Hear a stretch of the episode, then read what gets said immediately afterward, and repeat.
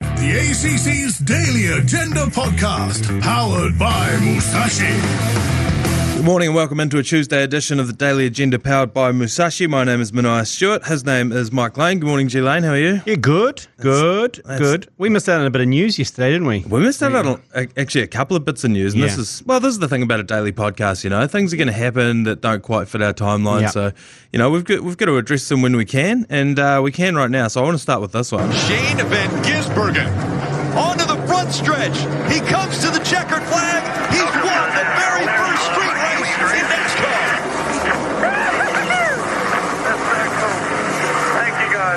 Thank you, God. So, by my calculations, that's the first time in 60 years someone's won their first ever NASCAR race. I Yeah. don't understand. I mean, this is awesome. Oh, that's amazing. This is b- this is big. Yeah. SVG has won a NASCAR race, and I think the advantage. A few things went his way. Yeah. you got to say uh, it's a street, Street race, in race. Chicago, um, because normally NASCAR, because basically NASCAR is V8s in America. Yes. so it's the big buffers. Um, they can smash into each other, but and normally. You, you associate them with the Daytona 500 Yeah. and they go round in circles and smash into each other and Yeah. it's, it's Ricky Bobby If you're not first, you're last. Yeah, that whole thing. But this one was a street race. It was raining, but still, he has beaten every single other NASCAR driver Yeah. out there. It just shows the skill level he's got as Yeah. opposed to just hanging it going left. Yeah, and it was the excitement as well because it was like in the last five laps he was still overtaking people to win. Yeah. you know, whereas in like Formula One, even to be honest, uh, supercars can be a little bit boring in that respect. Yeah. You know, pits being the only time people are overtaken and that kind of thing. But um, yeah, it was out of control. Uh, they still don't know what to make of him over there in, in America. Here's one of the uh, here's one of the blokes trying to talk about him. whatever his name is, Van SVG. some Van Burger, I don't know, hamburger. He he's fast. That's all I know. He's fast. He's fast. They would have been like, "Who's this crazy Kiwi goddamn motherfucker who's come over here and is like overtaking on corners?" Like, The commentators didn't know what his name was either. they were they- calling they- him Hamburger too. uh, well, they, well, SVG's better, isn't it? But um, Yeah. is this? The, st- I mean, look. Perfect for him because it's a street race. That's his. Yeah. That's his bread and butter. That's where he would- lives. He would have gone over there and gone. What are these guys all just kind of? They Yeah. got slightly bung left shoulders just from doing that. Like Yeah, on yeah, this yeah. car, just going around in circles. It'll be like, God, that's boring. Oh, wait, we're going to do this one on the street? Oh, yeah, yeah, I'm sweet. in, okay, I'm in. perfect. Great call by that team that brought him in uh, Yeah. for that one race, Yeah. uh, the street race in the rain in 100%. Chicago. They're like, boom. Do we have anyone out there that does this for a job? Oh, yeah, they do it over in Australia. Sweet, we'll get an Australian over. And he's like, oh, I'm actually from New Zealand. And I go, oh, well, okay, well, Oh, whatever. whatever, whatever, mate. Get in the car. Get in the car, Aussie. Um, shout out to Tom Sat who sent us the, the clip on Instagram for that, that audio. The of that- hamburger. of the hamburger. But it always makes me wonder when things like this happen. Are American sports actually not that hard? You know, like when you see um, Valentine Holmes make a practice squad for an NFL team and things like that. And, you know, Americans, because they're so over the top and they overblow all of their sports, it makes me wonder, like, is it actually not that hard? I think it's quite hard. I, mean, think it's quite maybe. hard. You got 150 million people wanting to play these sports. Like it's not like New Zealand. Yeah. Whereas okay, we'll send the odd freak over like SVG. Yeah. Uh, and they'll do well. you know what I mean? It's not like hundreds of Kiwis are doing really well in American sports. You, there are a handful of them. Yeah, that's right. Stephen Adams, SVG now. Like there's yeah. not many. No. Yeah. Eh, If any. I don't know. I like to think that it's not that hard. Um, but massive for, for SVG. And now he's back again and he's racing this weekend back in Australia. Well, I don't understand. uh, Like, motorsport seems to be the one sport where you can just hop around in any old league and they don't really care. Nah, it's awesome. And m- how big? I mean, he will have one big swinging dick when he arrives back on the Aussie Oh, V8. 100%, He'd yeah. be sitting on the big puts going, Yeah. What's up, boys? What's up? Yeah. And just nuts. He he might as well just take his pants off Yeah. and just walk down with massive nuts down the down pit Yeah. lane. Busy week, fellas. What, what do you Yeah, guys I get mean, up to? You guys do a bit of practice? Oh, no, I just went over to the States for a bit. Yeah. Oh, yeah, just a bit of a holiday, bit of a holiday. Got to drive in and uh, no, other than that, it was Just been pretty in good. Chicago and stuff. yeah, yeah. So um, massively proud of uh, SVG. Burger, the hamburger. The, the hamburger. He's fast, man. fast. He's fast. uh, something else that we didn't get a chance to get around to yesterday uh, was this. This is going to be a dandy. This is an absolute doozy, Judge. Oh, oh. over the moon, really, but lost for words. I don't know what happened, but yeah, that, those last few holes were just, uh, yeah, going to take a while, a while to process, I think. That was the absolute dandy work of Dan Hillier there. Um, yeah, this is unreal. Brit- Yeah. British Masters, he took out. Yeah. This is golf we're talking. How would he finish the last four holes? yeah, so he went, I think it was Eagle Birdie, Eagle Birdie again? No, he- I think he, he parred the last one, parred but it the was last one. but it was he had a save for par. Like he chipped in, for, like it was Yeah. a, sa- a massive save for par Yeah. to win the tournament. So he went eagle, booty eagle part to take out the British And, Masters. and importantly, one of the things that I think you want to do if you're winning one of these tournaments is you want to hit an impressive putt as your last shot because Yeah. that's the clip that everyone plays. And he did do that. It was, you know, it was like three or four meters. It wasn't an easy, it wasn't a gimme. yeah, and he won just almost close to a million bucks. Uh, but I he's- couldn't believe that when I saw that. He's come out of nowhere. I mean, he's 26. Yep. But apparently, those who are in the know uh, in the Yeah. golf world know about um, Dan Hillier. He's he's Yeah. been on the scene for a while. He's been on that DP tour. The double penetration the tour. double penetration. I love the, there's the Dubai ports, and I used to live in Dubai. Yeah. Uh, and I used to drive past the uh, the DP uh, sign daily. Deep, it was, but over there, it's Oh, called, it's called the Dubai ports, yeah. but it's but it's DP World. So I used to go about a big sign that would go left here to Jeez, DP World. E-, we need a whole world of it. every day, I shit you not, every day I would crack a smile thinking it was double, double penetration world. I worked down at the I worked down at the ports in the lockdown, and I was trying to convince the company that I work for to rebrand themselves as Port Hub and just have the full Port Hub logo with just Port Hub written over the top of it. They weren't keen, but I was like, "You're telling me that every shipping company in the world wouldn't use you if you had Port Hub just Yeah. for the lols?" Totally, but uh, yeah, DP World. That is, I mean, they've got a lot of money, uh, Dubai Ports. But Yeah. so, but more importantly, he's booked himself a spot in the British Open, um, in the Open Championship in Royal Liverpool Yeah. later this month. So good on you, Dan Hillier. Yeah, Uh, Jeez, 100%. What a way to close it out. I know, and just I don't know. There's something about winning a golf tournament, just what it takes to win. It's just that kind of you can't fluke it, you know. Yeah. It's 18 holes of just being in the absolute zone, and how often do we see the world's best like just completely blow a gasket? And, he was even saying like it's going to take him a long time to um to digest that. So it's uh it's uh, it's a hell of a, an accomplishment. Go Kiwi. When it comes to the doping, would you do it again? If you take me back to 1995, when it was completely and totally pervasive, I'd probably do it again. It is the world's greatest drug cheat, Lance Armstrong, who won the uh, Tour de France about 350 million times. Yeah. Um, the Tour de France is what kicking off soon. Yes, kicks off this weekend, um, and it's there's a great like all sports now. There's a great uh, Netflix series Of on course. it, um, and it you know it actually like Formula One Mm. and cycling are, are very similar because they're quite a complex sport.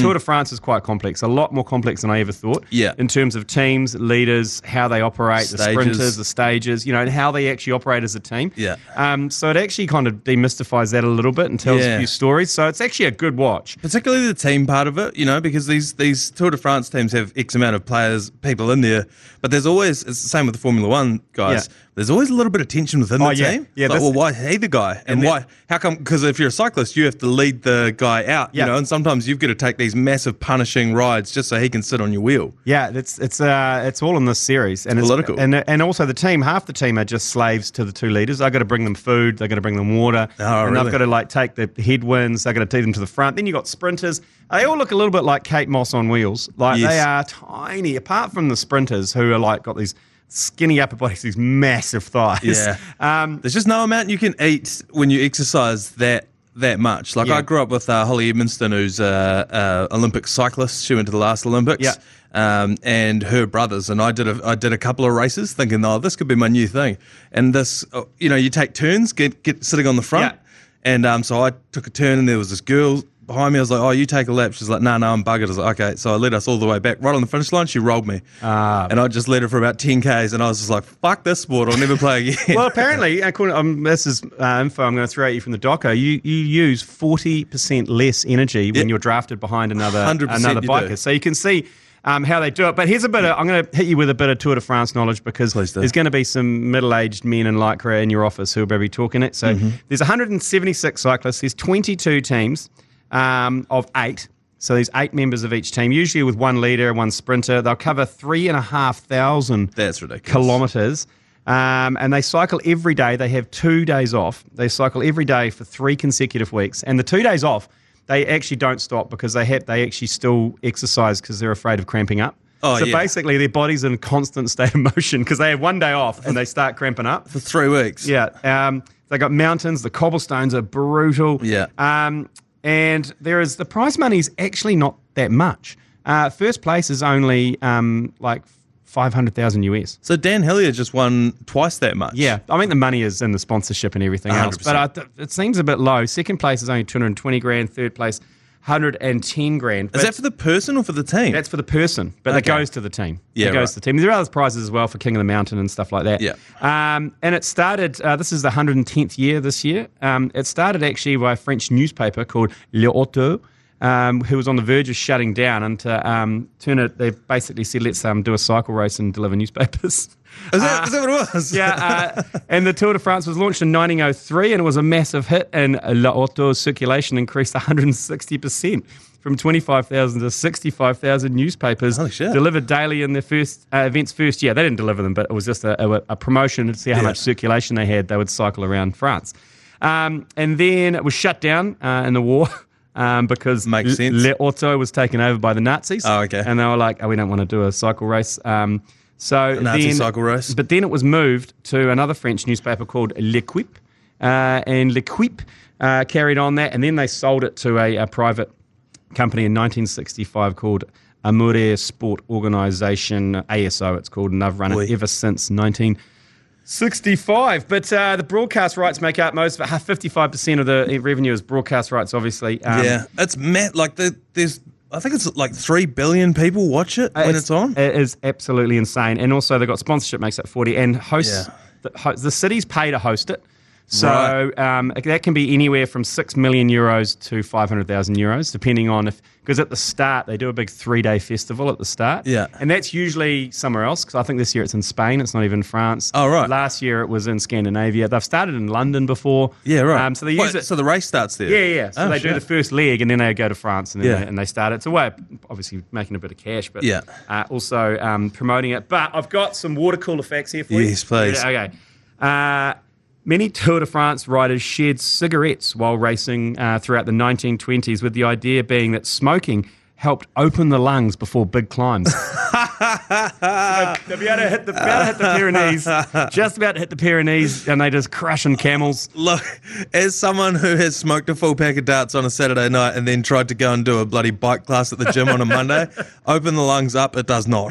Uh, the yellow jersey was picked. Now, this is the leader um, of the tournament was picked simply because the French newspaper that started it in 1903, uh, L'Auto, was printed on yellow paper.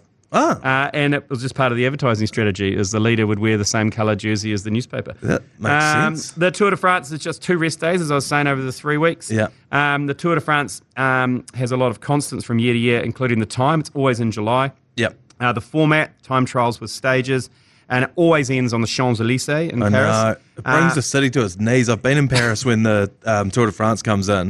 You Yeah. can't go anywhere.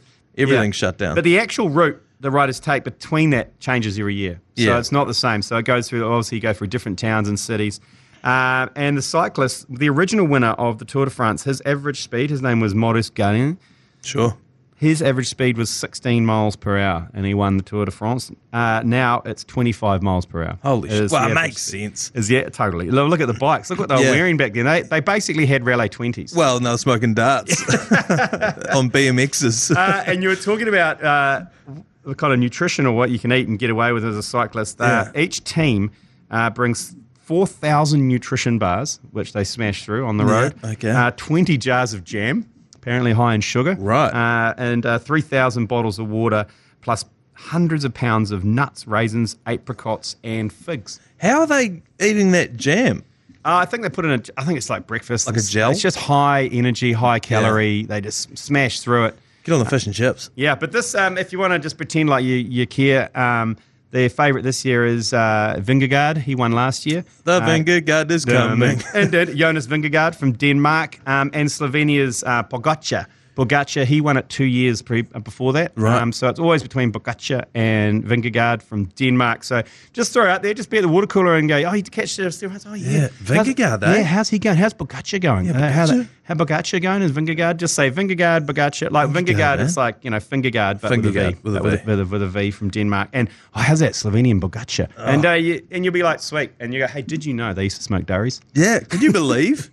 and they've gone up 10 miles an hour on average. So yeah, that starts this weekend. Tour de France. It's actually horrendous viewing times. It's like um, late at night. but Uh, you just want to watch the highlights anyway. uh, absolutely, they do a magnificent half-hour highlights um, package, which is which is all you need to see. Yeah. You, ju- all you want to see is the crashes and then see who's winning, really. Oh, they talk about that in the docker. They go, I know everyone watching just wants crashes, but it's a nightmare for us. These guys like.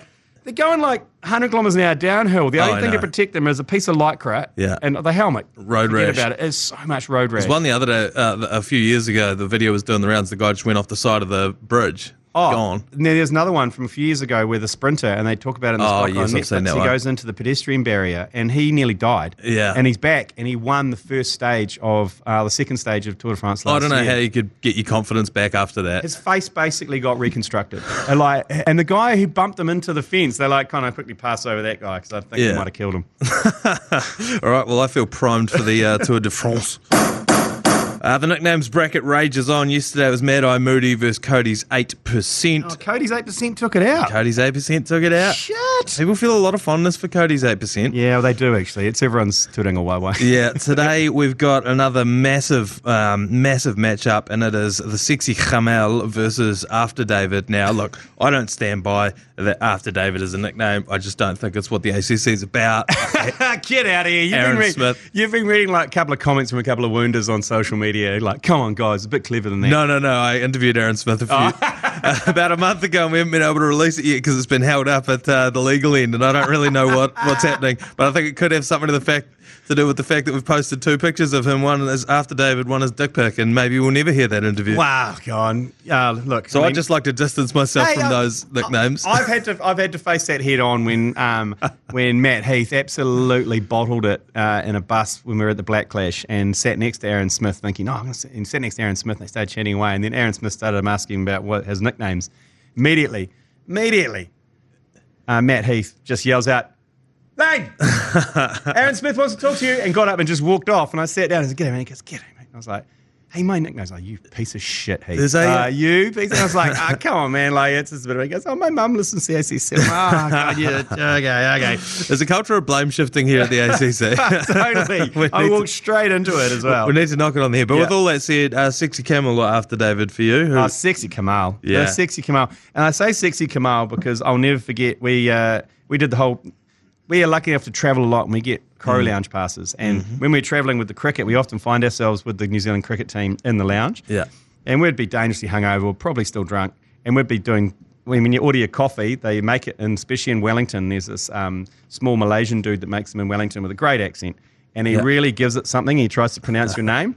And uh, uh, we're sitting with- next to um, Tim Southey, and I'd put Sexy Camel on my coffee. Yeah. And uh, uh, the guy behind the counter goes, La macchiata for Sexy Camel. and did Tim think it was for him? and he goes, Sexy Camel. And fucking- it's- I think it's so good. So I call him, so Sexy Camel all the way for me. Okay, after that story, and because I can't associate myself with the other one, I'm all in on the sexy Kamal as well.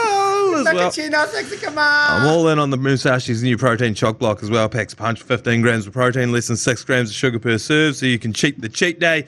Um, more prize packs to give away, and we've got the details of some of the winners as well to give you tomorrow. I'll bring Yeah. back half baked sports ideas for tomorrow as well, and we will see you then for another edition of the Daily Agenda powered by Musashi.